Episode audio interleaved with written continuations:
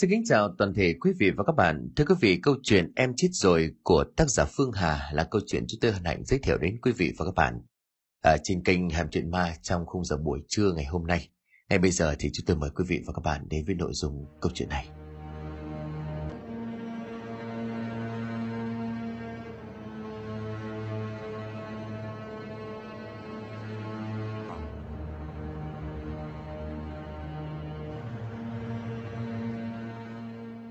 Ông lại đem tiền cho con đĩ thổ tả đấy đó có phải không? Tiếng của bà Hà vọng ra từng câu chắt chú. Nơi góc phòng ngủ mập mờ ánh đèn, ông Tuấn ngồi gục đầu không đáp. Làm sao để trốn khỏi mớ căn vặn như tắt nước vào mặt của vợ. Đầu mấy tháng trở lại đây ông Tuấn dính vào bùa yêu, nói trắng ra là ông cặp kè với ả nhân tình đáng tuổi con của mình. Cô ả trẻ trung xinh đẹp, lúc nào cũng sẵn lòng chiều chuộng cái nhẽ ở đời đàn ông có của thường sinh lắm tật hư, ông Tuấn cũng chẳng phải là ngoại lệ. Những đêm mé ấp du vỗ, những cái ôm, những cái quằn quại thể xác làm trông không thể nào thoát ra được. Là một cái là nhân tình không đòi ông một đồng nào. Thấy đời đàn ông chẳng bao giờ tiếc tiền với đàn bà rừng rưng với tiền bạc. Càng thế mà ông Tuấn lại càng muốn cung phụng à. Giờ đây nghe những tiếng chỉ chết của vợ, ông Tuấn lại đâm ra bực mình Ông bận vì mù vợ phấn sáp dày cả tàng trên mặt mà vẫn không thoát khỏi cái mùi quê mùa. Đã vậy mụ còn có thói cằn nhằn. Nghĩa là bất cứ việc gì ông làm mụ đều nói ra nói vào, khác hẳn với ả nhân tình trẻ đẹp ấy.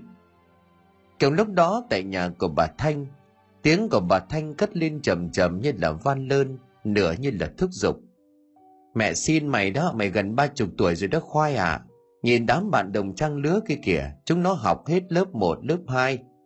Mày thì cứ như vậy rồi sau này khổ thế con.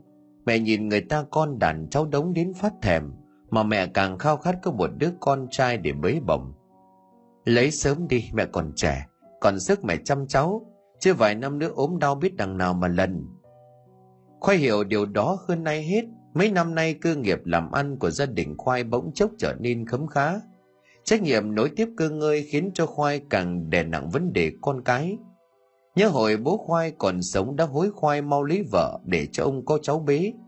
Ông cụ còn thề rằng nếu một ngày chưa được thấy mặt của cháu thì chưa nhắm mắt xuôi tay. Ấy vậy mà Khoai chưa kịp yêu ai, ông cụ đã lăn đùng ra chết. Ông chết không nhắm mắt, chắc do lời thề lúc sinh thời khiến ông chẳng thể siêu thoát. Điểm khúc đã thành một thông lệ, bà Thanh lúc nào cũng dục khoai lấy vợ, nhưng hắn cứ làm lơ. Hơn 30 tuổi đầu công danh sự nghiệp gần như là vẫn số không tròn chính. Của này trong nhà đều nhờ cha mẹ để lại. Vì lý do đó mà bảo thằng đàn ông để lòng tự trọng nhưng hắn lấy vợ là hơi khó. Phải hắn tự trọng đến tự tôn. Đã lấy vợ thì phải lo được cho vợ rồi sau này cho con, chứ không phải là lấy vợ để vợ nuôi mình khổ vì mình.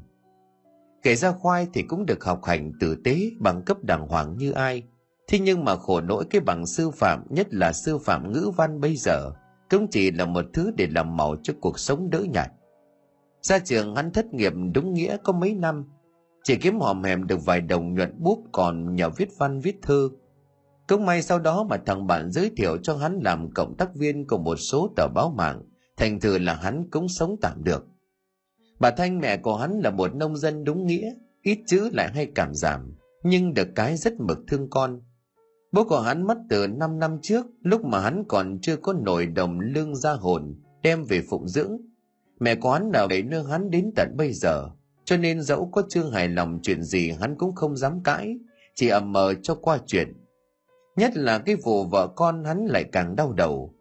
Nhà của hắn gần sông Hoàng Giang có lẽ vì vậy mà hắn cũng như ngựa hoang, lại thêm sẵn cái máu văn chương trong người, cho nên hãy có điều kiện, có thời gian, Hắn xét đi, đi miệt mài cho đến khi hết tiền rồi quay về. Cũng coi như là một hình thức vượt, nhưng mà hắn chỉ đi có một mình, đi không phải để thưởng lãm cái cảnh đẹp, cũng không hẳn là để tình cảm hưởng ứng sáng tạo. Đi đơn giản để giải tỏa tâm lý, đi là vì mình thích, đi để tâm hồn được thư thái. Cuộc sống này có quá nhiều cái để bon chen.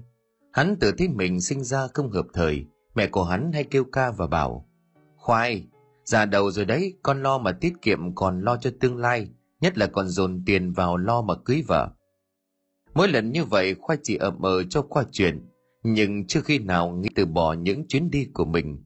Và nếu như không có cuộc gặp gỡ ấy, hắn vĩnh viễn vẫn cứ đi, cứ thỏa mãn cái sở thích mà kệ cuộc đời. Mà đến lúc ấy hắn mới biết, hóa ra trước khi sự thiếu thốn về vật chất chỉ là một lý do nhỏ, cái căn bản vẫn chưa có cô gái nào mang đến cho hắn một tình yêu lớn đến nỗi có thể bỏ mặc những chuyến đi. Và cuộc gặp gỡ này đã đánh thức hắn, cho hắn biết được nàng còn quan trọng hơn là những đam mê kia rất nhiều. Cuộc sống này còn vô số người khổ hơn hắn, sinh ra không phải là gặp cái thời mà cái chính là hắn cứ xa lánh cái thời của mình đó thôi. Cẩm Nhung không hiểu từ đâu đến, nàng mở cái quán cắt tóc ở đầu con phố nghèo, lúc mà hắn cũng không biết.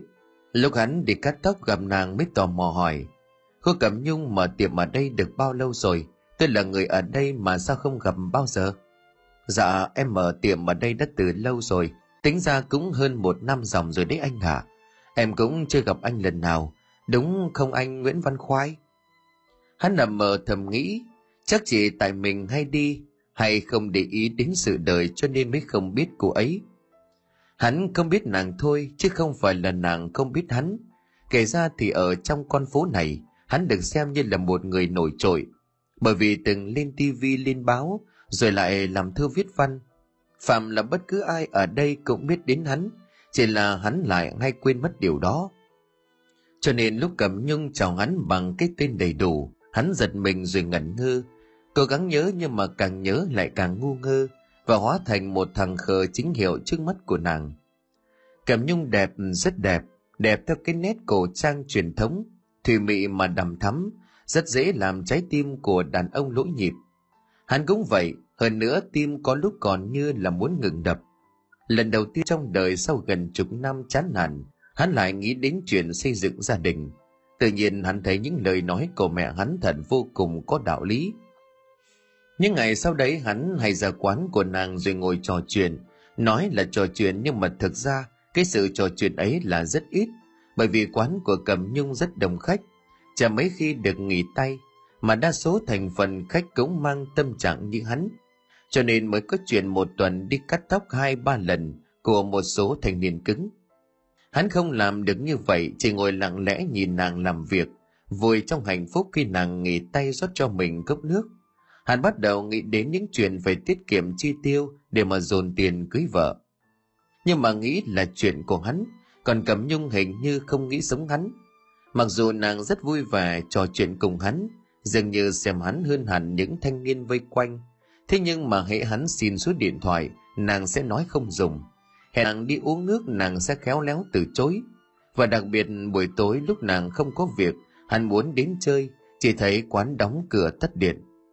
Nàng dường như không muốn gặp hắn cũng như không muốn gặp ai. Nhiều lần đứng trước căn nhà mở ánh đèn ngủ ấy, hắn muốn gõ cửa, nhưng trăm lần đắn đo hắn vẫn không dám gõ. Đêm nay trăng sáng hắn không theo dõi ngày âm, cho nên chẳng biết được là trăng bao nhiêu. Nhưng mà trăng tròn như vậy chắc cũng vào giữa tháng rồi. Sau một hồi đắn đo như mọi lần, hắn lại quay về, lùi thùi bước trên con đường đi vắng bóng người. Trăng sáng như nước lấp lánh phủ xuống sông Hoàng Giang, một màu bàng bạc.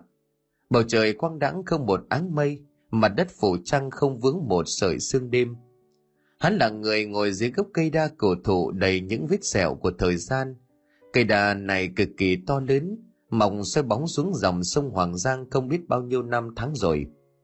Giữa đêm thành tĩnh, hắn nghĩ về cuộc đời của mình, về những chuyện đã qua, tự nhiên trong lòng thấy buồn rười rượi. Đột nhiên đầu đó vang lên tiếng thút thít như tiếng khóc, mặc dù là rất nhỏ thôi, nhưng mà giữa sự tĩnh lặng đến đáng sợ như vậy, hắn vẫn nghe thấy và bất chợt thấy ớn lạnh sống lưng. Hắn bắt đầu liên tưởng đến những câu chuyện về hồn ma bóng quế vẫn thường được nghe, chán tự nhiên động lại mấy giọt mồ hôi. Vốn dĩ ba đời của nhà hắn sinh ra ở mảnh đất này, cho nên lắm chuyện kỳ dị về hồn cây đa ma cây gạo, cú cáo cây đề, hắn đều được nghe ông bà cùng mình kể lại. Trong những câu chuyện truyền miệng ấy, hắn mường tượng nhớ lại gốc gác cây đa này. Cây đa này mấy chục năm trước nằm cạnh nhà ông bà Bông. Ông bà Bông làm nghề giết heo nổi tiếng khắp xa gần vì ngón nghề thọc tiết heo. Gia đình của ông bà Bông dạo đó giàu có lắm. ngặt nỗi chỉ đẻ được độc nhất một cô con gái đặt tên là Nhâm. Cô Nhâm xinh đẹp là thế, vậy mà không chồng mà chữa. Nhân một đêm mưa gió tối trời cô thất cổ chết ở hàng rào cạnh nhà. Tiền ấy làm cho cả làng đồn ầm mỹ cả lên. Người ta đồn rằng nhà ông bà Bông phải trả cái nghiệp sắt sành đó. Bẵng đi một năm sau, trước cửa nhà ông bà Bông bỗng có một cây đa nhỏ mọc trồi lên, cây đa mới đầu chỉ là một cái mầm nhỏ có hai cây lá, sau cao chừng đứa trẻ con rồi vượt lớn lên ngang bức tường rào. Ông bồng thấy trước cửa nhà mình có mọc một cây đa thì cũng lấy làm lạ, nhưng cũng thấy mừng vì từ nay trước cửa nhà ông sẽ có một bóng cây mát, làm cho những giấc ngủ trưa của ông ta thêm phần thoải mái, tránh được cây nắng gắt của trời hè. Ói om thay cây đa đó mọc đúng chỗ cô nhâm thất cổ chết năm nào. Đắn đỏ mãi ông bồng cũng quyết định không tính sai chặt cái cây đa ấy đi mà vẫn giữ để cho nó mọc. Lâu dần vài tháng thì cây lớn nhanh như thổi, người ta cũng lấy lạ là kể từ khi có cây đa xuất hiện trước cửa nhà ông bà bông, thì bao nhiêu nạn dân không hiểu vì sao cứ thì nhau tụ tập hẹn cùng chết đói trước cửa nhà ông ta. Xác chết ngày càng nhiều, quanh nhà ông bà bông mùi sắc thối bốc lên nồng nặc, mùi thối bay tận cả cây số mà người ta cũng vẫn có thể ngửi được. Ông bà bông nhiều phen xe người dọn xác, lại cho người canh phòng xung quanh nhà mình mà tình hình vẫn vậy. Là ở chỗ nữa là người chết càng nhiều, thì cây đa lại càng lớn nhanh như thổi. Mới mỏng hơn một năm thôi mà đã to ngang cây nhãn. Việc như vậy không thoát khỏi con mắt của ông bà bông, và lẽ dĩ nhiên là ông ta cũng nhận ra nguyên nhân ở đây là vì sao xảy ra tình trạng như vậy. Dẫu có người ngu ngốc thì cũng có thể diễn đoán được sự liên quan lẫn nhau giữa hai việc này – một là việc người chết trước cẩm phù hợp gần ngay chính cái cây đa ấy, hay là chết ngày càng nhiều người thì cây đa càng lớn nhanh. Vậy thì những điều ấy có thể liên quan đến chuyện huyền bí tâm linh mà dân ta vẫn hay đồn đại. Thời buổi dạo đó người ta đi đâu cũng mê tín, không nói phong trào Âu hóa có thực sự đến được với tay thứ dân hay không. Thế nhưng mà chỉ riêng nhà ông bà Bông có truyền thống cha truyền con nối là dân thổ cư cường hào địa phương. Năm nào cũng khói hương ma chay chạy lộc rất thịnh, thì cũng đủ biết là hai ông bà rất tin tưởng vào chuyện tâm linh. Ông bà bông lệnh cho người làm phải đốn bằng được cái cây đa. Ngay lúc đó điểm quái gì đã lộ ra. Về việc không ai có thể chặt nổi cây đa ấy, người làm mạnh thì bị gãy tay, người làm nhẹ thì búa hỏng cán, người tính cho châu bò buộc thừng kéo đổ cây thì bò lăn ra sùi bọt mép mà chết. Những sự lạ ấy càng dọa cho ông bà bông kinh sợ. Có những đêm ông ta mơ thấy có bóng người nổi trên cây vắt vèo trước nhà, nhà hàm răng trắng nhợn ra nhìn vào cái chóng tre, nơi ông ta đang nằm cười đầy ghê sợ. Rồi hôm trời sáng trăng thì đằng sau những tán đá, ông bà bông luôn có cảm giác có bóng người rung rinh qua lại. Sai người làm ra thét đuổi đi thì chẳng thấy có ai, rõ ràng đó là một việc kỳ lạ. Kể đến một việc gần đây nhất khiến cho ông ta kinh sợ, chính là việc người ta chặt vào thân cây đa để mà triệt hạ nó, mà lại thấy thân cây đa dì ra nhựa đỏ tươi như máu. Người mê tín thì nói đó là đa hóa thành tinh, do người chết tụ tập lại đây mà thành. Người có chút hiểu biết nông cạn về khoa học thì lại phán đoán rằng đa này là loại đa quý, rất hiếm gặp trong tự nhiên, và đây là một loài cây có thực chứ chẳng phải là một hiện tượng ma quỷ. Do vậy gia đình của ông bà Bông cũng bỏ xứ mà đi. Văn Minh tìm về căn nhà đất san phẳng làm đường, nhưng cây đà thì chẳng ai dám động đến. Trở lại thực tại nghe tiếng khóc nỉ non, khoai định có chân chạy, nhưng rồi một chút lý trí níu hắn lại. Hắn hít vào một hơi dài, lấy đà rồi rón rén vượt qua thân cây đi về phía phát ra tiếng khóc. Vừa nhìn thấy chủ nhân của âm thanh ấy, hắn được một phen sững sờ miệng lắp bắp. Ô hay, Chẳng phải là cẩm nhung đó ư, nhưng mà tại sao giữa đêm khuya thanh vắng như vậy, cô ấy lại ngồi bó gối mà khóc ở đây một mình. Cẩm nhung nghe tiếng chân người theo bản năng quay lại. Cửa cũng giật mình sau khi nhìn thấy hắn. Cẩm nhung đứng dậy gạt nước mắt, gượng cười ấp úng mãi không nói được tiếng nào.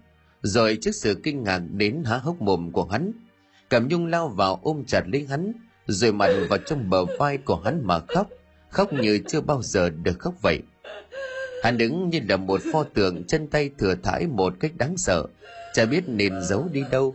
Cứ không biết người nói gì lúc này. Chẳng hiểu trải qua thời gian bao lâu, có thể là vài phút mà cũng có thể là vài chục phút. Hắn không rõ là bởi vì mọi suy nghĩ đã hóa đá. Cảm Nhung ngừng khóc nàng ngượng ngùng buông hắn ra cúi mặt nói Em xin lỗi em vô ý quá. Khoai khoai chân múa tay cảm giác như hai tay của mình không nên dài đến như vậy. Không sao, không có gì đâu. Cẩm Nhung đừng ngại. Cẩm Nhung cúi đầu thấp hơn. Em chào anh, cũng muộn rồi em xin phép đi trước. Cẩm Nhung chào hắn rồi ra về. Hắn ngẩn ngơ nhìn theo bóng của nàng khuất xa dần. Trong lòng muốn nghĩ đến điều gì đó. Nhưng tất cả mọi suy nghĩ đều rối loạn hết cả. Thành thử là sau một hồi vật lộn, đầu óc của hắn vẫn cứ giống tuất Hắn cười gượng một mình rồi lững thững ra về, trong lòng dấy lên một cảm giác khó tả. Nhưng mà kể từ cái đêm định mệnh ấy, cuộc đời của hắn rẽ qua một lối khác. Cầm Nhung bắt đầu trò chuyện với hắn nhiều hơn, thái độ cười mở hơn, tự tay lưu số điện thoại vào máy của hắn, khiến cho hắn có một cảm giác con đường mình đi đang chảy đầy hoa.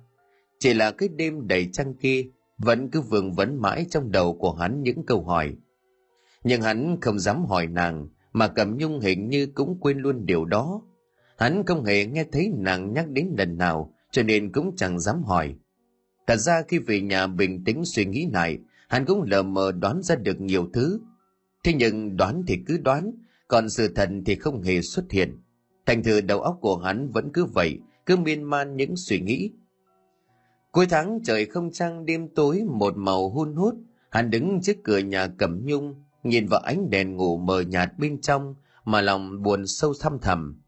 Đến nhà người ta rồi gõ cửa nhiều sẽ thành một thói quen, nhưng mà nhìn mãi không dám gõ cửa cũng trở thành một thói quen, cho nên hắn ta đã không suy nghĩ quá nhiều về cái hành động của mình nữa.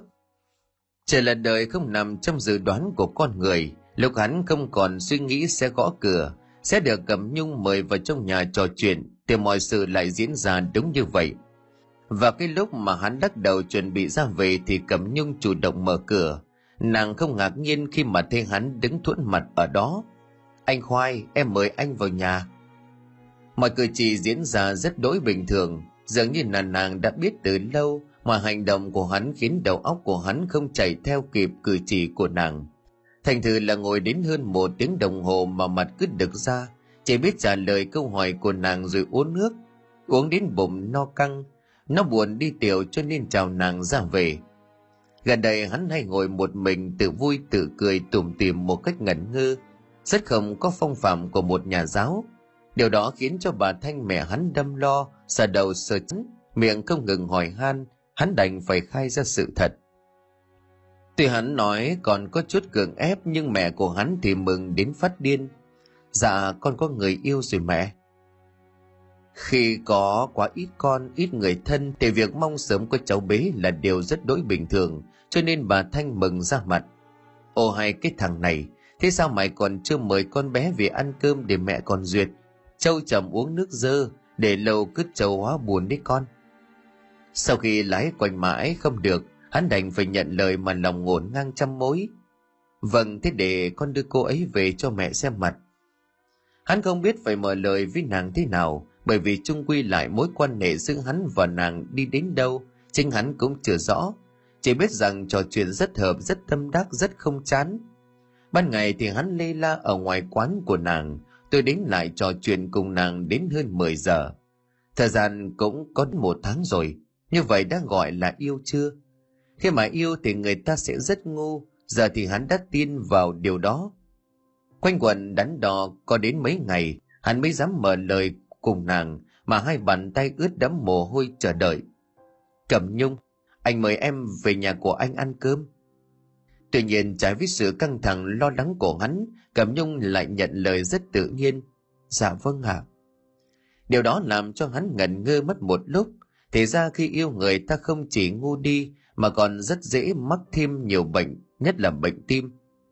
Cẩm Nhung đóng quán nàng đến rất sớm làm quen trò chuyện với mẹ hắn, rồi cùng nhau đi chợ nấu nướng trong khi hắn cắt đầu xem tivi lúc ấy hắn cảm giác lòng đầy thỏa mãn cuộc sống chỉ cần cứ như vậy là đủ mọi bon chen tham vọng dường như trong hắn đã chết.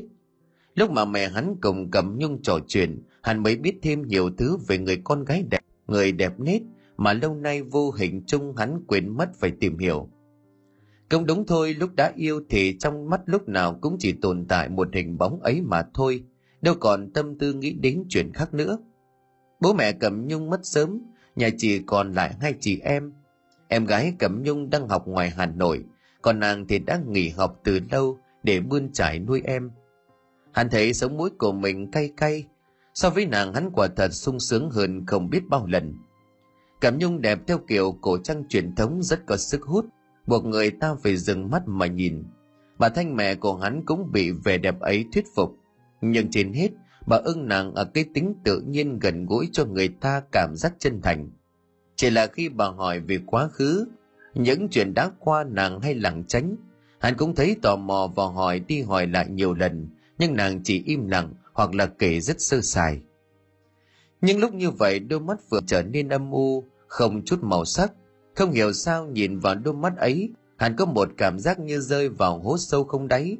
Hắn liên tưởng đến cái đêm trăng sáng gặp gỡ nàng dưới gốc cây ven sông, lòng thấy lạnh lạnh, cho nên hắn không bao giờ hỏi nữa. Mẹ của hắn có hỏi nàng hắn, nghe được cũng gạt đi. Quá khứ của người mình yêu là quan trọng, nhưng mà hiện tại mới là điều quyết định. Sau hôm ấy hắn chính thức coi như mình và nàng yêu nhau, mặc dù lúc hắn hỏi cẩm nhung nàng chỉ bảo tùy anh nếu anh nghĩ là yêu nhau thì cứ xem như là mình yêu nhau đi. Một câu trả lời quá ư đã khó hiểu nhưng hắn cũng lười suy nghĩ. Ở bên nàng nếu như hắn suy nghĩ thì không bao giờ đầu óc được thành thơi. Một tuần sau hắn nhận được cuộc điện thoại của thằng bạn thân từ hà nội gọi về nói hôm sau sẽ về quê hắn chơi vài ngày. Mai tao về nhà mày chơi vài hôm nha khoai Mai mới thoát khỏi đống đít lai này, muốn về quê mày xả hơi mấy bữa, ngắn cái cảnh tấp nập ồn ào này quá. Suy nghĩ cho cùng thì hắn cũng có được công việc ngày hôm nay, cũng là nhờ thằng bạn tin tâm này, cho nên hắn vẫn rất khắc ghi trong lòng. Này nghe nói vậy đương nhiên là vui mừng nhận lời. Về báo tao ra đón, vẫn bến xe Thanh Lam nha.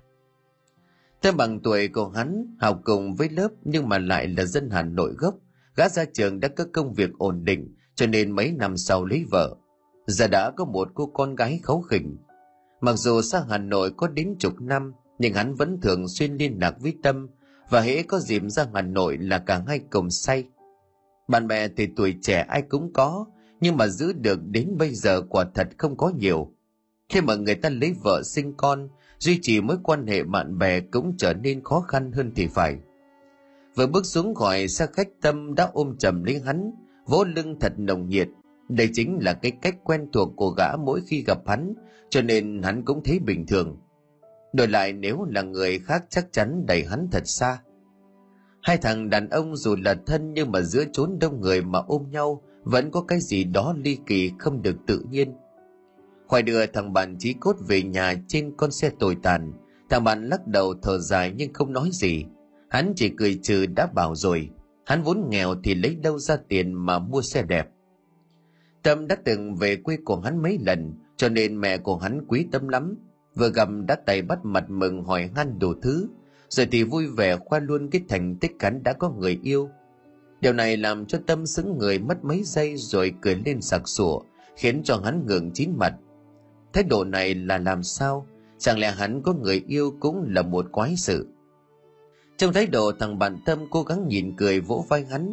Tốt, có dịp thì giới thiệu cho tao xem mặt, mày là mày kén chọn lắm đấy.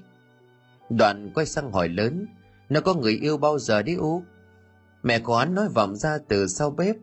Cũng gần đi thôi, hay là tí nữa gọi con Cẩm Nhung đến ăn cơm. Hắn còn chưa kịp trả lời thì Tâm đã lín thoáng. Quá tốt rồi, làm luôn đi mày. Tao tò mò gì đấy. Xem ai lọt được vào mắt xanh của anh nhà văn nổi tiếng nào. Hắn nhìn qua thằng bạn cười tùm tìm, tự nhiên thêm bực bội, bèn lấy điện thoại gọi luôn. May mắn là Cẩm Nhung nhận lời. Hắn thở vào bèn bảo thằng bạn đi tắm rửa. Tâm gật đầu vẫn chưa áp chế được tiếng cười chảy thẳng ra giếng. Hắn nhìn theo thằng bạn thân tự nhiên cũng cười lên thật to. 11 giờ Cẩm Nhung đến trong nàng có chút mệt mỏi, mặc dù vẫn cười thật tươi với hắn. Không hiểu sao lúc đó lòng hắn thấy xe này chỉ muốn ôm nàng vào trong lòng thật chặt cẩm nhung dường như cảm nhận được ý nghĩ trong đầu của hắn nhưng nàng cúi đầu rồi đi ra sau bếp vừa lúc tầm cũng đi lên khiến cho cả hai chút nữa là đụng vào nhau. Sau một phen giật mình, cả ngày ngẩn ngơ thì nhìn nhau thật lâu. Tầm cầu có còn thấy độ của cẩm nhung chợt biến sắc. Cô mặt tái đi. Khoai thấy vậy thì bèn đi đến bên cạnh của nàng rồi giới thiệu. Giới thiệu với mày đây là cẩm nhung người yêu tao. Còn em, đây là anh tâm, bạn của anh ở hà nội. Tâm gật đầu rồi năm chiêu nhìn cẩm nhung còn cẩm nhung vẫn còn tái nhợt thấp đầu xuống, đi sau bếp không nói gì. Nhìn bóng của nàng khuất sau cửa tâm thở dài. Đây là người yêu của mày sao? Khoai hớn hở gật đầu nhưng mà vốn là một người đàn ông tinh ý. Nhắc thấy vẻ trầm tư của bản thân khoai ngờ ngợ giật mình hỏi. Không lẽ hai người quen nhau từ trước? Tâm im lặng mất vài phút lắc đầu. Không quen, nhưng có vài lần riêng hà nội. Ở đâu? Ngoài hà nội, đường lắng hạ khoai nhíu mày, nhưng mà rồi chợt nhớ ra có lần cẩm nhung nói với hắn từng đi làm ngoài hà nội vài năm. Khoai cười nhẹ vỗ vai của tâm. Vậy thì đúng rồi, chắc chỗ cắt tóc của cẩm nhung hả? Tâm im lặng, không thừa nhận, cũng không phủ nhận. Mất một lúc gã mới quay người đi lại bàn ngồi xuống đoàn quay qua nói, mối quan hệ này mày tìm hiểu cho kỹ hãy quyết định, tao thấy không ổn đâu. Mày yên tâm, cẩm nhung là một người con gái tốt, tao tin mình không nhìn sai người tâm trầm mặc ngả người rất thành ghế thở dài một tiếng. Khoai thấy kỳ quái thì bèn hỏi, ông bị làm sao vậy? Chả lẽ ông biết gì đó về cẩm nhung mà tôi không biết? Tâm lắc đầu nhưng vẫn không lên tiếng. Khoai định mở miệng hỏi nhưng mà đúng lúc này, mẹ của hắn bim mâm cơm lên dục dọn ăn. Khoai đành đứng dậy đi trải chiếu. Bữa cơm hôm ấy không khí có chút ngột ngạt. Cẩm nhung thì cúi đầu ăn rất ít nói. Tâm thì mặt mày ủ rũ. Khoai thì trong lòng dậy sóng chỉ có mẹ hắn bà thanh vẫn còn trò chuyện thoải mái. Hết xoay bên này lại xoay bên kia, hỏi han quan tâm đủ thứ. Thế cẩm nhung không được khỏe cho nên ăn xong, bà khoai đưa cô về nhà nghỉ ngơi. Trong lòng của khoai đang ngổn ngang trăm mối cho nên nhận lời. Lúc đến nhà của cẩm nhung, khoai không kìm được mới hỏi, em biết thằng tâm sao? Không quen lắm, chỉ tình cờ vài lần. Anh ấy đã nói gì với anh? Khoai lắc đầu, cảm giác như lạc vào mê cung nó nói giống hệt em đấy. Cầm nhung cười gượng rồi im lặng. Hắn đành dặn dò nàng đóng quán nghỉ ngơi cho khỏe rồi ra về. Về đến nhà hắn đã vứt vội xe chạy vào tìm tâm. Tâm đang nằm đốt thuốc lá ở trên giường. Thấy hắn hớt này chạy vào bèn đập thuốc rồi cười. Đưa nàng về rồi hả? Khoai gật đầu bước đến ngồi xuống. Thật ra thì mày biết gì về cầm nhung? Tâm khẽ lắc đầu, không hơn những gì đã nói không thể tin được tao với mày là bạn đã bao năm, chẳng nhẽ có điều gì khó nói vậy? Tôi ngồi trầm ngâm mặt cau lại, là bạn lâu năm khoai hiểu rõ gã đang rất suy nghĩ, cho nên lại thủy chung im lặng. Nhưng có đến 10 phút trôi qua, tôi vẫn không lên tiếng làm cho hắn sốt ruột. Này, chuyện này tốt nhất nên để cho cô ấy nói với mày. Cắt lời của khoai xong thì tâm đứng dậy đi ra ngoài lại châm thuốc đốt. Khoai ngả lưng xuống giường thở dài thật không ngờ được cuối cùng lại ra nông nỗi này. Cứ ngỡ đón được thằng bạn chí cốt về được vui một phen, nào ngờ mọi chuyện lại chạy ngược khỏi tầm suy nghĩ. Tâm không mấy khó khăn để tìm đến nhà của cẩm nhung, căn nhà nhỏ treo leo bên bờ đê. Phía sau là con sông hoàng giang hùng vĩ nước cuồn đục ngầu. Căn nhà đã cũ lại nhỏ, hơn nữa lại còn tận dụng mặt trước làm nơi chứa đồ đạc, cho nên có không gian chật hẹp. Cẩm nhung mở cửa cho gã trong nàng bây giờ đã bình tĩnh hơn nhiều. Em biết anh sẽ tìm đến em. Tâm lừa người ngồi xuống ghế thở dài nhưng vẫn im lặng trước lời nói của cẩm nhung. Nàng không ngồi đứng tựa cười nhìn gã. Trông dáng của nàng có chút mảnh mai yếu đuối lại cô đơn. Tâm liếc qua bao nhiêu lời nói gay gắt định tan biến đi đâu, cuối cùng gã chỉ thốt lên được. Cô nên chia tay khoai đi. Cẩm nhung gượng cười vẫn đoán trước được điều này nhưng trong lòng của nàng vẫn rất chua chát còn chưa kịp nói gì, tâm đáp bồi thêm. Nó rất thật thà lại hiền lành, tôi không muốn thấy nó quá thua thiệt. Tại sao? Tại vì em làm cái nghề mái cũng khinh bỉ. Tại vì em là con đĩ sao? Cầm nhung ngắt lời của gã, giọng nói có chút gay gắt, khiến cho tâm hơi ngẩn người. Gã lại cau mày mất mấy phút rồi mới đứng dậy chậm rãi nói. Những gì cần nói tôi đã nói.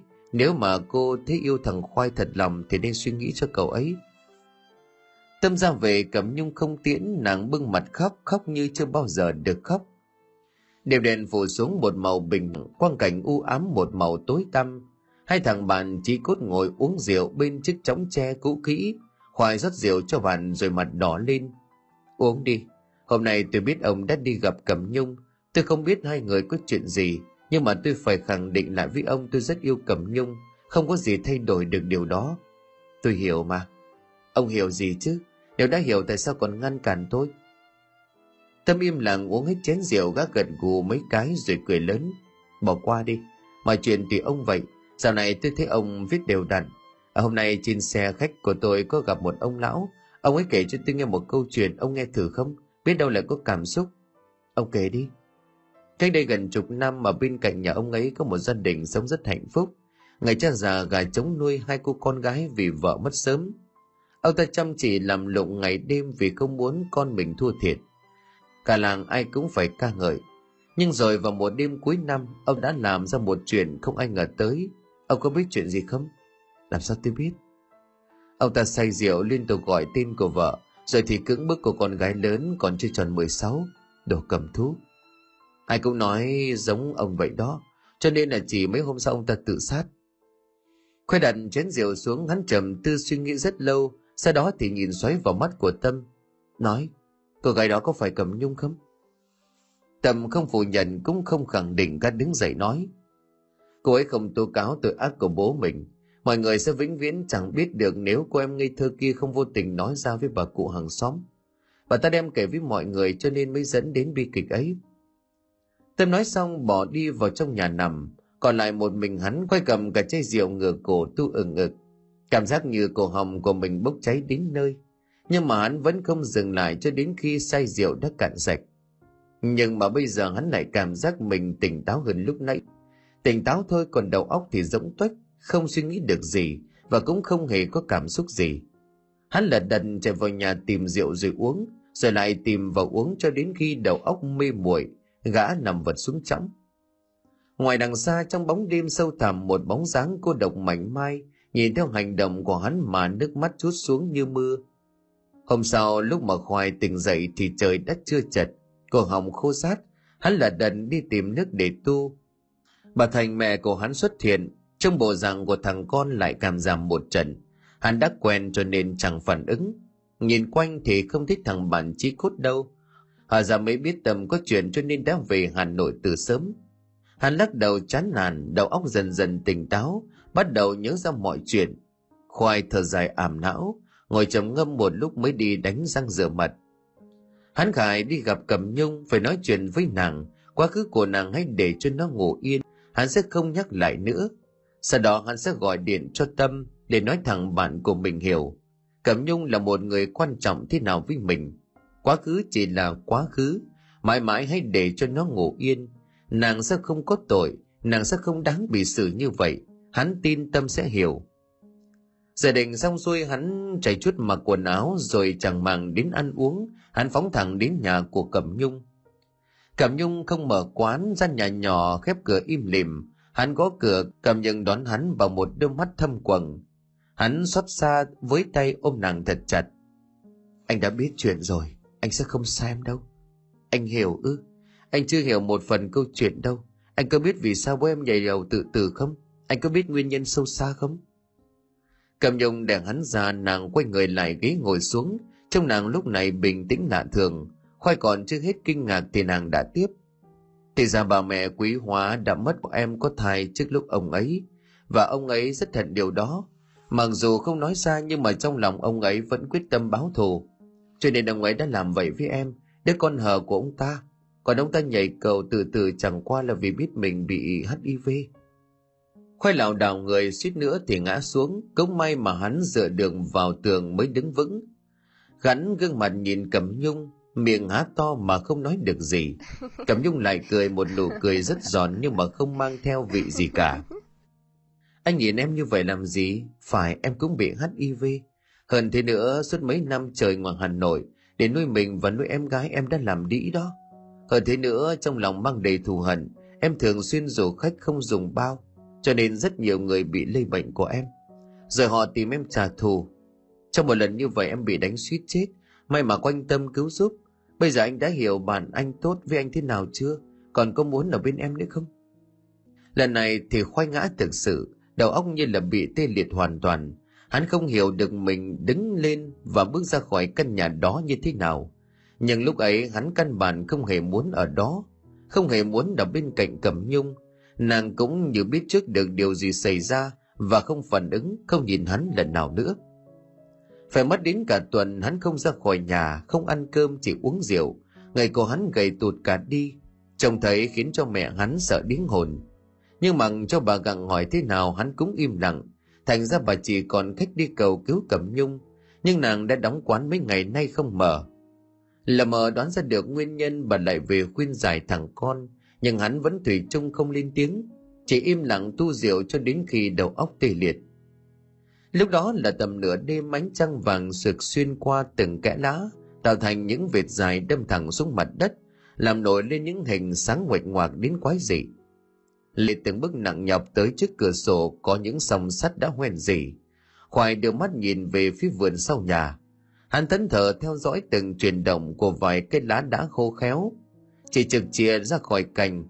Đã cuối hạ con phố vẫn còn oi bức, đến những cơn gió hiếm hoi thỉnh thoảng ùa qua, cũng mang theo sự ngột ngạt đến khó thở. Buông tiếng thở dài ngao ngán hắn thầm nhủ. Đầu mùa hạ chẳng phải mọi chuyện vẫn tốt đẹp sao? Sao mọi thứ lại rối tung lên như vậy? Khoai đưa cánh tay gầy guộc lên qua sông cửa sổ, nhưng vô tình làm vài hạt bụi sắt rơi vào bàn tay. Khoai bất giác rụt lại rồi vừa phổi cào cào cho chúng rơi xa. Nhưng có một động lực thôi thúc, hành động đó mỗi lúc một nhanh hơn. Chỉ cho đến khi mu bàn tay đã đỏ ửng, trên những vết cào đã dì dích màu đỏ thẫm của máu, Khoai mới dừng lại. Nhìn lại vết cào xé trên tay, Khoai run rẩy đưa hai bàn tay lại gần nhau như cảm nhận được lần nắm tay cuối cùng với Cẩm Nhung. Hắn tự vấn, sao lại ra nông nỗi này? Ký ức như là ồ ạt đùa về, lập tức khoai thích chống ngực của mình dồn dập, hơi thở cũng từ đó mà trở nên gấp gáp. Sắc mặt đã tái nhợt không còn sức sống, đôi mắt nhòa đi, cảnh vật trước mắt bỗng nhiên siêu vẹo trong mờ ảo. Nỗi buồn phiền từ dưới bàn chân lan ra khắp cơ thể, khiến cho hắn run lên bần bật hắn đạp chân ngồi nép vào một góc giường chỉ trong chớp mắt dường như hắn đã trở lại với cái nắng oi bức của đầu hè với nụ cười thánh thiện của cẩm nhung, người con gái mà hắn yêu, hắn hận. Suy nghĩ kéo dài, tâm trạng khoai đi xuống hố sâu tuyệt vọng. Hắn thất thểu bỏ ra ngoài lững thững lê những bước chân mệt mỏi. Chẳng biết chẳng rằng ngồi xuống bệt gốc đa, nơi trốn cũ hắn cảm nhận được cái ôm của cẩm nhung. Mắc một điếu thuốc ra quẹt lửa, mùi thuốc rẻ tiền hăng hắc quyện vào mùi ẩm của đất, thêm tiếng gió thổi ào ào tạo ra từ khúc sông hoang lạnh làm cho không gian tối tăm của trời chiều một vẻ buồn bã. Trong cái màn sương trắng mờ mịt đó, chợt khoai nghe thấy tiếng đàn piano vang vẳng. Tiếng đàn ở đâu giữa cơn mưa xối xả? Giữa những mái nhà siêu vẹo của xóm lao động nghèo ngoại ô, hay chính là tiếng đàn ám ảnh hắn trong những cơn ác mộng xuất hiện mấy hôm nay, luôn khiến cho hắn giật mình thức giấc lúc gần sáng rồi chẳng thể ngủ lại hắn nhìn thấy một cái bóng mờ, đúng hơn là một dáng người thấp thoáng, mặc một chiếc váy trắng, mái tóc dày hững hờ buông xuống vai, đi lướt qua mặt của hắn trong mịt mù sương khói. Rồi tiếng đàn đó nổi lên là một người con gái rất trẻ một khuôn mặt vẫn chìm trong màu đen của tóc, cúi người trên những phím đàn. Những âm thanh ngày càng dữ dội hơn. Khỏi kinh hãi khi mà nhìn thấy những phím đàn loang máu từ ngón tay của cô gái cô gái đưa tay lên thì mười đầu ngón tay của cô đều nhảy nhụa máu. Lúc này cẩm nhung người con gái hắn yêu chính là cô gái đang ngồi đánh đàn. Đau đau quá. Hắn muốn ngừng lại nhưng mà những ngón tay cứ liên tục nhấn xuống không ngừng. Mỗi khi một âm thanh phát ra là cô cảm nhận thấy sự đau đớn xuyên thấu tận tim can. Hắn lao lại thì không cảnh chuyển sang một góc khác, cô gái loàng choàng bước vào trong phòng, khuôn mặt của cô nhợt nhạt son phấn trong tấm gương. Cô gái tô son dậm lại ít phấn, cô nhận ra dấu hiệu tuổi tác đang hẳn lên khuôn mặt xinh đẹp, vốn là niềm tự hào của cô. Vài vết chân chim những nếp nhăn mỏi mệt trên trán, rõ nhất là khi cô đứng bên cạnh, những cô gái trẻ măng bên cạnh cái phơi với của tuổi xuân nơi cô đã dần mất đi Chầm điếu thuốc cô gái thở dài cuộc đời của cô mất đi trong những cơn say trong khói thuốc trong những cuộc vui, chẳng biết ngày mai lờ đãng cô phả khói thuốc vào trong tấm gương, màn khói dần dần lan tỏa hiện ra khuôn mặt của cô. Cô mỉm cười nhưng mà gương mặt trong gương đó chẳng hề có một cảm xúc. Nó nhìn cô chân cháo bằng một cặp mắt đen tuyền đầy ma quái. Cô gái giật bắn mình ngã xuống sàn, kinh hãi vội vàng chạy ra khỏi phòng đóng sập cửa lại. Hơi thở hồn hển cô tựa mình vào cánh cửa đưa tay lên ôm ngực cố giữ bình tĩnh cô gái ấy rượu như là con điên, vừa uống vừa cười hô hố. Cô chơi oàn tù tì với mấy ông khách. Luật chơi là nếu cô thua, cô sẽ lại uống hai ly. Chẳng biết cô đã uống bao nhiêu, cười bao nhiêu, nhảy múa bao nhiêu. Cô gái ấy chỉ muốn say say thật. Hy vọng cơn say làm cho cô quên hết mọi thứ khoác khoải buồn phiền trong cái kiếp người đang mang. Mà cô chẳng biết tại sao cô lại buồn. Sao cô chẳng thể xem bản thân của mình giản đơn như lời của một người đàn ông vang lên. Còn điếm như mày làm sao mày nhiều lời vậy? Nếu vậy sao mày không lo mà sống cho đàng hoàng tử tế? Khoai chứng kiến tất cả, hắn nhếch mép cười. Cái thằng khốn nạn không mở miệng thì thôi, mở ra là trời. Mà nó nói cũng đúng, làm điếm sao không ăn vận, làm điếm cho xong. Tiếng nhạc ngày càng cuốn cô gái xoay tròn ngập ngụa trong hơi men. Những tiếng là hét vang rồi trong óc cô gái buông ly rượu rơi, đưa tay lên ôm đầu. Trần cô thấy người mềm nhũn, đầu óc quay cuồng, cô gái quỳ xuống. Trước khi rơi vào vực sâu tăm tối, cô chỉ kịp nhìn thấy khoai đang hớt hải lao đến. Khoai bật dậy thở hồn hển chờ thấy đau nhói ở tay. Hắn nhìn sang nhăn mặt, chiếc kim truyền dình đã bị đứt tung. Một vệt máu dài chảy xuống tấm nệm trắng tinh. Hắn nhìn quanh giật mình khi mà thấy một khuôn mặt nhăn nheo sàm nắng hắn nhìn chăm chú. Chưa kịp định thần thì bà thanh đã nói, con tỉnh rồi sao? La gì ghê vậy? Uống rượu cho lắm rồi quậy phá không để cho ai ngủ. Mẹ mất ngủ cả đêm vì con. Con đang ở đâu vậy? Ở bệnh viện. Tiếng của thằng tâm già nhát gừng, sao tao lại ở đây? Con chẳng nhớ cơ đấy, thật là mày bây giờ tệ quá. Gì mà say xỉn đến mức chẳng biết gì. Tao về tìm mày thì thấy mày gục ở ven đường, mơ gì mà cứ làm nhảm bác sĩ ơi nó tỉnh dậy rồi hắn ngồi thử ra cho bác sĩ kiểm tra hắn thấy miệng của mình đắng ngắt đầu đau nhức Đúng lúc đó thì một người bạn khác đi vào, tay của hắn xách theo một cái giỏ to. Mày bị ngộ độc rượu, thằng Tâm đưa mày vào đây rồi nó gọi tao, bảo có rảnh thì đến xem mày. Tao có mang theo cháo cho mày ăn đi cơ nóng. Nhìn bàn tay thô giáp của Tâm múc từng muỗng cháo bốc khói, khoai chợt thấy đói, Tâm ngồi nhìn hắn ăn. Sao mày cứ như thế hả thằng kia, sao uống nhiều vậy? Mày muốn chết hả? Mày đừng nói nữa tao nhức đầu lắm. Hắn nhăn nhó đáp lại. Thở dài nhìn con bạn cứng đầu bướng bỉnh, từ bé cả ba đứa trẻ là Tâm hắn và Bảo đã chơi với nhau, do chặt tuổi nhà lại gần kề cho nên ba đứa thân thiết. Còn hắn, hắn đã có cảm giác đau đớn tận lồng ngực khi mơ thấy quá khứ của Cẩm Nhung trải qua, thật là đau đớn. Nửa đêm hôm ấy có tiếng gió rít bên ngoài, Khoa nhìn những giọt nước mưa đang quất vào lớp kính lộp cộp, mưa rơi nặng hạt, càng ngày càng to hơn, phủ một lớp màn dày đặc lên khu bệnh viện rộng lớn. Khoai chán nản áp người nhìn qua cửa sổ nhìn những làn mưa xin qua ánh sáng của ngọn đèn đường. Tâm thằng bản thân ở lại túc trực đang ngồi xem phim lúc nào hắn cũng có người bên cạnh kể từ lúc nằm viện. Từ cái hôm nghe sự thật kinh hoàng đó rồi tỉnh lại trong bệnh viện khoai đau đớn khi biết người mình yêu vĩnh viễn tại sao tại sao số phận khiến cô và hắn phải chia lìa hắn hỏi câu hỏi đó hàng trăm nghìn lần mà chẳng thể vơi được nỗi đau khiến cho hắn trở thành kẻ điên dại. Hắn áp mặt vào lớp kính lạnh ngắt. Tâm đang xem phim, gương mặt lộ ra vẻ chán ngán. Cả đã chẳng thích ở bệnh viện nào, cái chỉ thích ở nhà cũ nơi mà trung tâm thành phố náo nhiệt và vui vẻ. Nhưng gã không dám phản đối. Vì bạn của gã đang cần điều trị và gã luôn mong bạn của mình trở lại như xưa, là một người vui vẻ hay trêu đùa cùng gã. Tâm nhìn bạn của mình đang đứng ở bên khung cửa mà trong lòng bối rối không yên. Bất thình lình quay trần mắt nhìn ra, gì thế kia? Ở bên ngoài lớp cửa kính đối diện, không, là đang áp sát vào mặt của hắn. Bên kia lớp kính một bóng người áo trắng xõa tóc, một đánh chớp lóe lên, hắn nhìn thấy gương mặt đó hiện ra hắn kinh hãi hét lên bà thành biết con của mình hét lên liền chạy vào. Khoai kinh sợ ngồi bệt dưới sàn nhà. Thế mẹ của mình hắn liền đưa tay ra chỉ cửa sổ. Ngoài kia ngoài kia có ai đó? Bà thành tiến lại nhìn, thì chẳng thấy bà quay lại hỏi tâm, vẫn đang đứng bên cạnh cửa sổ.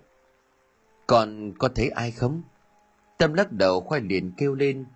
Rõ ràng con nhìn thấy người thật mà, đàn bà là bóng của đàn bà, mặc áo trắng xõa tóc mặt trắng bệch đứng ngoài nhìn vào. Tớ bèn mở toang cửa sổ nhìn ra, bên ngoài tối om và trống trơn. Cái thanh lan can của bệnh viện nhỏ hẹp mà cũng chẳng có chỗ nào để trốn. Tâm đóng cửa lại. Tao chẳng thấy ai hết. Bà lúc đó chạy lên hỏi, có chuyện gì thế? Có chuyện gì đâu, thằng khoai nó quáng gà thôi. Về làm cho tao hết cả hồn. Thử hai đứa lo ngủ sớm đi cũng khuya rồi khoai vẫn chưa hết sợ hắn lén lén nhìn ra cửa sổ đã kéo rèm khuôn mặt lúc này quá đáng sợ.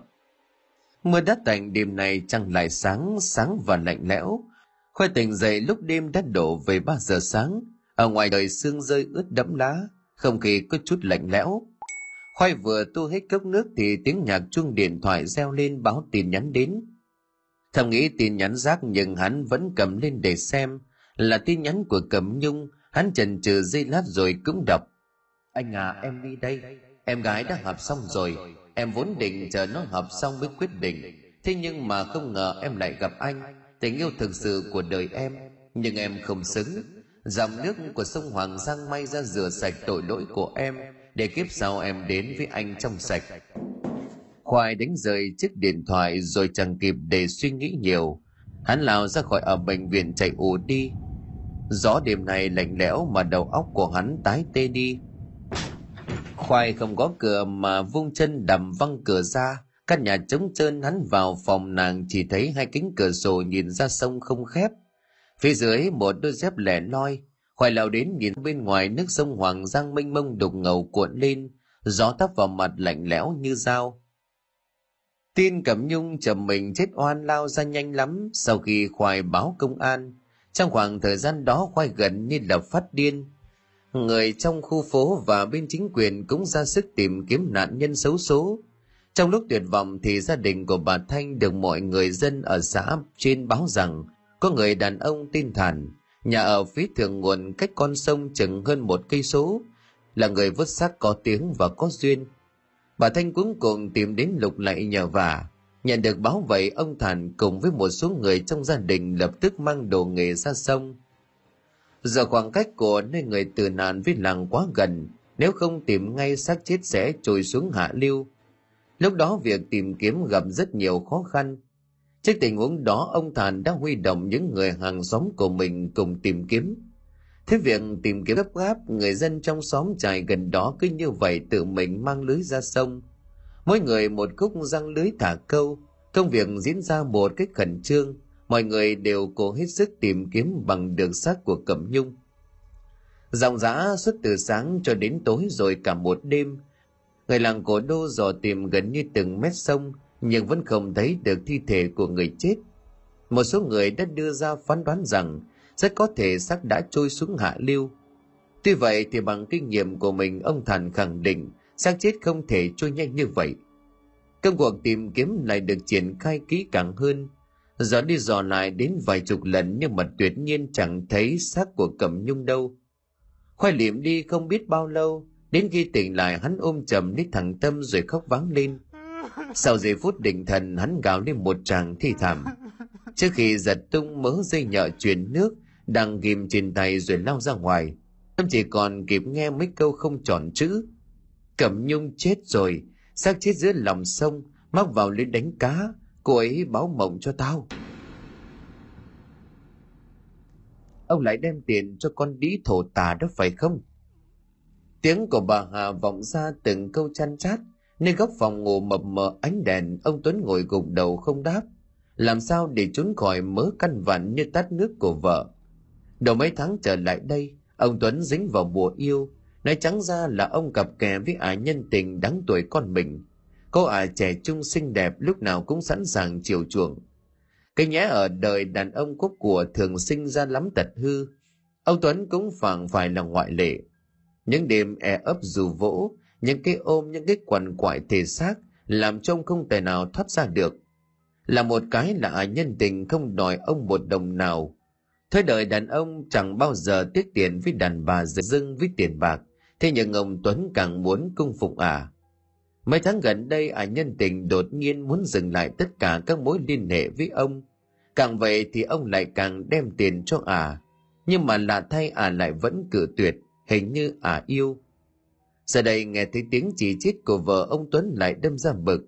Ông bực vì mụ vợ phấn sáp dày cả tàng trên mặt, vẫn không thoát khỏi cái mùi quê mùa.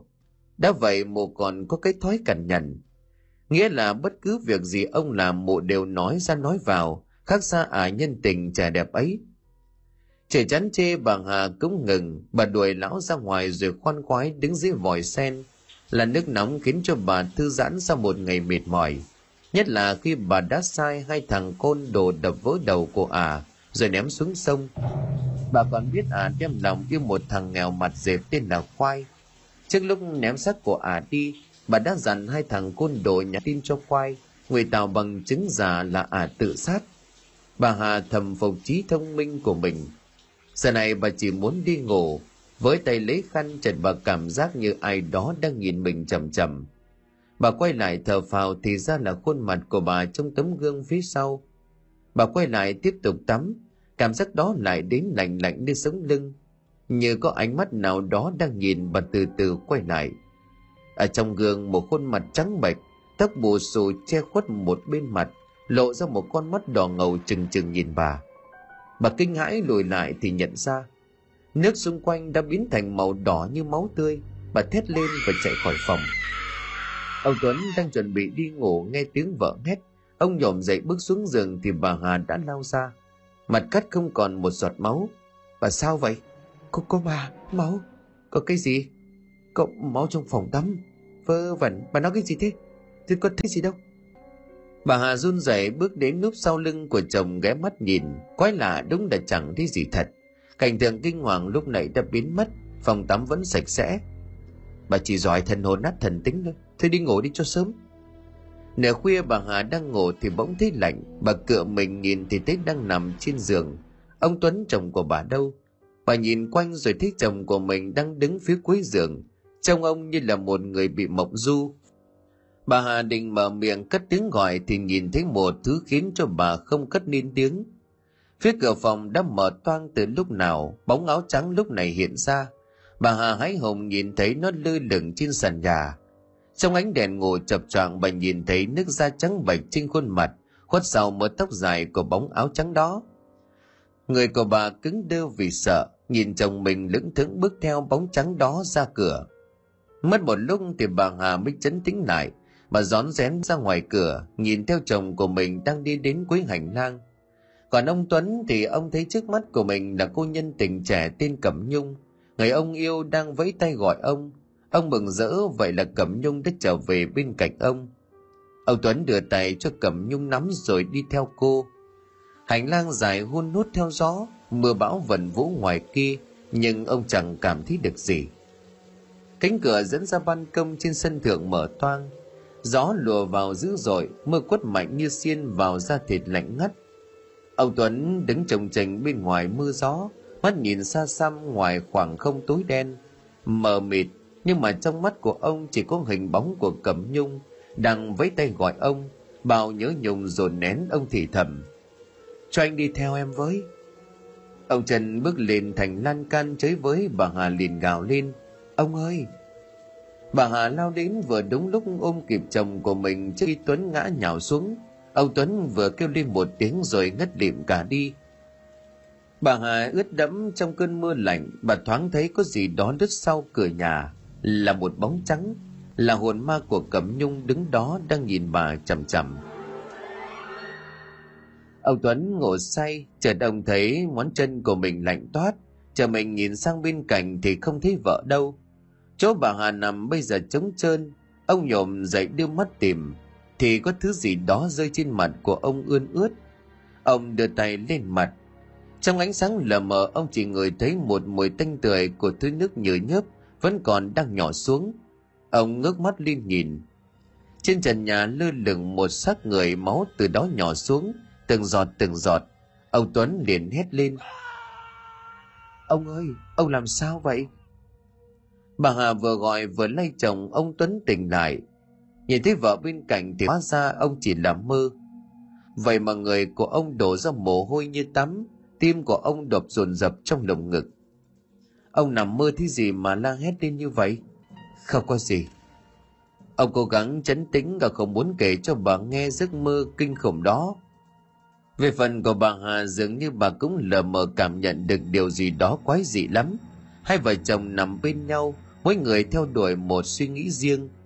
Nằm một lúc thì bà hà khó ở cho nên trở dậy, với tay choàng tấm áo ngủ rồi mở ban công đón gió, vì không khí trong phòng bức bách quá. Đêm đó tối thượng tuần trăng, bà hà đăm chiều rít liền mấy hơi thuốc rồi ném ánh mắt xuống khoảng sân sau căn biệt thự. Hàng liễu sau nhà là hình ảnh đẹp mắt vẽ lên trong màn đêm, những đường nét mảnh rẻ và mềm mại những hình ảnh tưởng tượng nhẹ nhẹ, cử động là lướt chập chờn, gợi một cảm giác mong manh phẳng phất, tựa như là những áo mờ ảo. Bà hà cứ đứng trầm ngâm suy nghĩ điều gì lâu lắm. Ánh đèn hắt xuống vòng quanh, tiếng gió đang reo ở ngoài cửa đột nhiên dừng lại. Một luồng gió nhẹ mắt ùa qua cửa sổ, mang vào một phần đêm bên ngoài. Đột nhiên, bà có một cảm giác lạ, dần dần như sống lưng một cách đột ngột sự cảnh vật vẫn vậy, chẳng có gì khác thường. Nhưng bà hà vẫn cảm thấy nó một vật gì, một cái gì. Đang nhìn bà, chú ý đến bà. Ở rất gần bà, ở trước mắt kia, ngay trên cái không gian tối đen, nơi mà ánh trăng chiếu không tỏ làm cho bà nhìn thấy. Giờ không biết nó là thứ gì, thế nhưng mà tâm trạng bất an làm cho bà lờ mờ đoán ra. Bà sợ nếu chỉ cần ngẩng mặt lên nhìn là bà sẽ biết, sẽ trông thấy nhanh chân quay trở vào trong phòng, đôi tay thoăn thoắt khép cánh cửa lại. Nhưng lúc đó thì bà hà nghe thấy một tiếng động nhẹ và nhanh của một thứ gì đó bên ngoài, đang đứng ở bên ngoài ban công. Bà cảm thấy bà nhận thấy không thể nhầm được, rõ ràng có ai đó đang ở đó. Bà phải làm sao bà gọi chồng dậy? Bà cùng chồng chạy xuống nhà dưới xem đó là thứ gì. Nhưng không, bà hà nhẹ nhàng tìm cái đèn bấm trong căn kéo lia lên trên và kinh ngạc. Ngay giữa khung cửa sổ có một khuôn mặt đàn bà lặng lẽ, trắng một cách kỳ lạ và đẹp, một vẻ đẹp tuyệt mỹ, đẹp đến lạ mình. Hiện lên ở đó từ bao giờ và thoáng biến mất, như chưa từng xuất hiện. Nhưng sự hồi hộp chiếm lấy tâm trí của bà. Bà hà lại cảm thấy sự lạnh lẽo nặng nề hơn. Bà trần sinh bực tức như là diễu cợt, trêu gạo bà nắm tay lại nhìn phát lên ngoài cửa sổ chẳng có gì cả. Chống ngực của bà đập dồn dập hơi thở trở nên vội vàng, hỗn loạn, vì bà cảm thấy điều gì đó khác thường đang xảy ra ở ngay bên cạnh. Bà quay lại đằng sau và kinh ngạc. Chưa bao giờ bà kinh ngạc đến thế. Bóng dáng của người đàn bà đang ngồi đây, trong chiếc ghế giữa phòng ngủ bình lặng và tự nhiên như người trong nhà. Mái tóc vẫn cao, mặc áo lụa xanh phơn phớt. Lần này bà mới nhìn rõ nhan sắc của cô ta và bà biết thế nào là sự rùng rợn. Đồng hồ vẫn còn gõ những tiếng vội vã và đều đặn. Run rế quanh nhà vẫn dâm gian từ xa xa. Tiếng chó sủa đầm lên những cánh đầm tâm trí của bà vẫn còn rất tỉnh táo. Bà nhìn quanh. Trên giường ông tuấn đang tiềm thiếp ngủ. Bà nhìn kỹ lại một lần nữa. Cô gái đó là sự thật và ở đó như từ lúc nào rồi.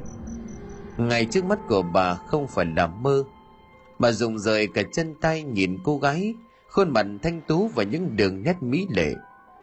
Nước da tràn khuôn mặt trắng nuốt, một màu trắng đẹp lạ thường. Bàn tay nhỏ nhắn cũng trắng nuốt đang nhẹ nhàng vuốt tóc. Tất cả cô ta mang một vẻ đẹp khác thường toát ra từ dáng ngồi đường thân màu tóc và nếp áo. Một vẻ đẹp tưởng chừng như là không thể nào có được. Bà hà muốn thét lên nhưng cổ họng đã bị bóp nghẹt lại giận cả người, nhưng mắt không thể nào rời khỏi cái bóng người đàn bà kia được. Và bà cứ như vậy nhìn mãi, chẳng còn khái niệm về thời gian. Sự kinh ngạc khiến cho bà tưởng chừng như là mọi sự đều ngừng lại, và người đẹp cũng sẽ ngồi ở đó mãi. Bà hà rú lên rồi choàng tỉnh, hái hùng nhận ra một cơn mơ. Bà hoàng hồn nhìn ra ban công, mắt vẫn cay xè vì dở giấc. Ở bên ngoài sân chỉ có gió bụi mịt mù những cành lá quất vào nhau điên dại và tiếng gió rít lên ma quái. Ánh trăng đã biến mất sầu đám mây. Một ánh chớp lóe lên xé toạc cả bầu trời. Bà vội vàng đến đóng cửa, cánh cửa gỗ to nặng như là chợt tung ra dưới sức mạnh của gió. Từng cái bàn lề kêu ken két. Ở bên ngoài, tiếng gió thổi mạnh trong kinh hoàng. Bà tái mặt nhìn thấy một hình bóng không rõ mặt, mặc toàn là đồ trắng xõa tóc chập chờn bà hà cuống cuồng khép cửa lại, thấy trần trần rồi nghe có tiếng loạt soạt gần bên tường nhà. Bà lật đần với lấy cây thánh giá cầm chắc trong tay, lần mò ra xem thì thấy một nhành liễu bên bờ tường còn phe phất. Nhưng đến gần xem thì lại không thấy gì cả. Đột nhiên một cơn gió lạnh thổi tới, lá cây rơi cả vào mắt. Bà vội vàng đưa tay lên rủi lúc mở mắt ra thì thấy trước mặt có một bóng trắng lướt qua hàng cây bà sợ cứng cả người rồi kinh như vậy đâm ra bạo gan. Bà theo cái bóng đến sát gốc mai cuối vườn thì lại mất. Đang ngơ ngác thì bà nghe có một tiếng gì rất khẽ ở đằng sau. Tóc của bà dựng lên vì một linh cảm đáng sợ. Vừa quay lại người thì đằng sau bà hà là một người đàn bà, tóc xõa mặc áo trắng. Chính là người mà bà thường thấy khi vào nhà giữa đêm. Nhưng đáng sợ nhất là cô ta như lơ lửng giữa không trung chân không hề chạm đất. Mặt của cô ta rất gần và bà nhìn thấy đó là một khuôn mặt trắng bệch, khuất sau mớ tóc dài, chỉ để lộ ra hai lỗ mắt sâu hoắm, đen ngòm với cái đầu be bét máu. Bà hà sợ quá rú lên một tiếng rồi bỏ chạy. Chân cứ díu lại với nhau, vấp ngã không biết là bao nhiêu lần. Bà cứ như vậy cắm đầu cắm cổ chạy vào trong nhà không dám quay đầu lại lúc nào cũng nghe sau lưng có tiếng cành cây gãy. Tiếng loạt soạt lướt trên những tiếng cô ta đang đuổi theo. Có mấy lần bà tưởng rằng sắp chết đến nơi rồi. Và đến cửa thì bất chợt khừng lại vì bóng người đàn bà ấy đang ngồi ở trên ghế, đầu cúi xuống ngực, như là người đang ngủ. Trong khung cảnh tranh tối tranh sáng, chỉ có ánh trăng phía bên ngoài hắt vào, bà không nhìn rõ, đang ngủ hay là ngồi làm gì bèn bước đến kinh ngạc nhận ra bóng người đàn bà đang ngồi khóc, tiếng khóc nghe sao mà thê lương ai oán. Bà hà dùng rời cả hồn phía, dồn hết sức can đảm đặt tay lên vai của người đó. Bóng của người đó từ từ quay mặt lại. Trước mặt của bà không còn là một người đàn bà xinh đẹp, mà là một khuôn mặt teo tóp, da dính sát vào lộ ra hai hốc mắt sâu hoắm đen ngòm. Từ đó chảy ra hai dòng nước mắt ánh trăng chợt soi sáng và làm bà nhận ra đó chính là máu. Bà liền kinh hãi nhảy lùi lại, rồi té ngửa ra sau bàn tay của bà vụt đặt lên vai của kẻ đó. Bây giờ nhơm nhớp một thứ chất lỏng nhảy nhụa. Bà nhận ra máu. Sàn nhà đồng từng vũng máu lớn bốc mùi hôi tanh. Bà hét lên đầy điên dại. Bà hà mở tròn mắt ra nhìn ra mình đang mơ, một giấc mơ thật khủng khiếp. Ngồi bên cạnh giường ông tuấn vẫn còn đang ngủ say ông im lặng và bất động, bà hà chợt thấy nỗi lo sợ trào lên. Đang yên lặng và lạnh lẽo dị thường, không một tiếng động mà đưa mắt xung quanh, phòng ngủ vẫn còn vắng tanh. Cảnh tượng lúc nãy lại tiếp tục hiện lên trong đầu của bà. Hai con mắt đen nhìn đầy soi mói. Bà vùng lên rồi lao lên tầng thượng, nơi có giọng nói đang gọi bà như một ma lực vô hình. Sáng ngày hôm sau, người ta phát hiện ra hai ông bà một kẻ tự sát trên giường kẻ nhảy lầu chết. Cầm lúc đó cẩm nhung thức giấc. Cô thấy trên cơ thể của mình nằm bất động trên nền đê. Nhưng vệt nước sông vẫn còn ướt đẫm. May mắn thầy khuôn mặt của cô bình thản không tỉ vết. Cô đã trở thành linh hồn này. Vô hình nhẹ bẫng, tất cả đã chấm hết. Cô đi dự đám tang của chính mình. Tất nhiên là nhiều nước mắt. Cô thấy bà thanh như là già thêm cả chục tuổi cô thấy khoai người cô yêu ngất lên ngất xuống không biết bao lần. Đầm dịu lấy bàn quay hàm bạnh ra, anh không khóc nhưng cô biết anh đang cố gắng gồng mình chịu đựng. Để lúc còn lại một mình, anh mới bộc lộ cảm xúc thật của mình. Bạn bè khoai ai nấy đều khóc đỏ hoe cả mắt. Không hiểu sao cô thấy nhức nhối vô cùng. Cô chỉ muốn biến khỏi bầu không khí đau thương này ngay lập tức. Cô không muốn thấy ai khóc thường cô thêm và bỗng nhiên cô nhận ra cô không cần phải làm như vậy, cô cần phải rời bỏ. Cô ngẩng cao đầu, quả quyết bước đi. Cô rời khỏi buổi lễ leo lên một chiếc xe ngựa toàn là màu trắng. Chẳng ai nhìn thấy cô. Cô có thể vào bất cứ nơi nào cô muốn. Hóa ra cái sự chết của cô chẳng đến nỗi. Hành khách ngồi chung xe với cô là một cô gái trẻ trung xinh đẹp. Cô ta mặc đồ đen cơ thể và khuôn mặt như là làm bằng tường sáp không một chút sinh khí. Đôi lần cô ta thử nhìn kỹ cô, xem cô ta có phải là người chỉ khi chết rồi, cô ta mới trông thấy hay không. Họ cũng gần giống cô ta, một khuôn mặt vô cảm đứng chơ vơ giữa đường, nơi nào họ muốn đi. Nhưng chắc chắn cô ta không nằm trong số họ, vì cô đã kịp nhận ra giọt nước mắt tròn to, lặng lẽ rời ra khỏi hốc mắt của cô ta linh hồn thì không có nước mắt, chắc cô ta cũng mất đài đó cô ta yêu thương. Còn cẩm nhung thì cô đã mất tất cả những người cô yêu thương chỉ trong tích tắc. Chiếc xe ngựa vẫn không khởi hành, người đánh xe là một bà cụ nhân hậu, bà ta chỉ bảo cô phải đợi. Đợi cô đợi ai khi mà mình chỉ là một hồn ma? Mất hơn nửa giây để cô gái nhận ra, cái bóng dáng cao gầy quen thuộc đang đi về phía cô là anh ấy khoai khựng lại bất động. Chân chân nhìn cô, anh có thể nhìn thấy cô. Cách thời ngạc nhiên khi mà cô không cất nên đời. Cả hai đứng đó im lặng im lặng vài bước chân giữa khung cảnh sáng trưng. Cô không biết bao nhiêu thời gian đã trôi qua, cô chỉ biết cô có thứ mải miết để mình rơi vào trong đôi mắt dịu dàng ấy. Đôi mắt sau bao nhiêu những ngày tháng cô mới lại được chạm vào. Tại sao chỉ một mình anh nhìn thấy cô? Phải chăng đây là một đặc ân của thượng đế? Em chết rồi. Cô lên tiếng phát tan sự im lặng bướng bỉnh. Và cô thấy như cô đang tự thú hơn là thông báo một điểm gở cho anh. Khoai im lặng mấy giây rồi ôm chầm lấy thân ảnh mờ mịt, giọt nước mắt nóng ấm trào ra cả hai im lặng. Bất thần, bà lão đánh xe lên tiếng. Nhanh lên, còn chậm chân là ngươi không kịp đầu thai để làm vợ nó đâu có một cô gái 18 tuổi cạnh nhà hắn, sắp mất, phải nhanh lên, nếu không thì trễ mất. Khoai liền buông tay của cô, gật đầu, cười mãn nguyện. Đi đi, anh sẽ đợi em. Cẩm nhung nghẹn ngào bước lên xe rồi tan vào trong màn sương mỏng trong con đường ngập tràn ánh nắng.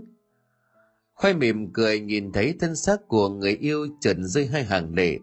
Tình yêu của cả hai vốn trọn vẹn ngay khi mà nó mới bắt đầu cho bởi vì anh hiểu lầm rằng một kết thúc có hậu mới là trọn vẹn mà thôi. Và dù nó đã vỡ thì những mảnh rơi xuống vẫn cứ là những mảnh vỡ trọn vẹn. Cái chết thì không đáng sợ, chỉ có nỗi sợ hãi cái chết mới đáng sợ. Và mất một ai đó cũng không đáng sợ, chỉ có những trạng thái cảm xúc khi không còn người đó bên cạnh nữa mới là đáng sợ.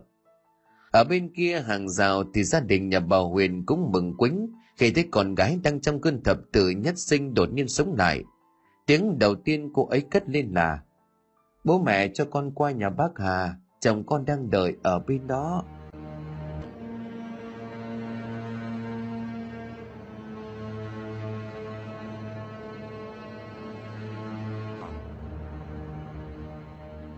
Xin cảm ơn quý khán thính giả đã chú ý đón nghe. Xin kính chào, tạm biệt quý vị và xin hẹn gặp lại quý vị và các bạn trong những câu chuyện tiếp theo.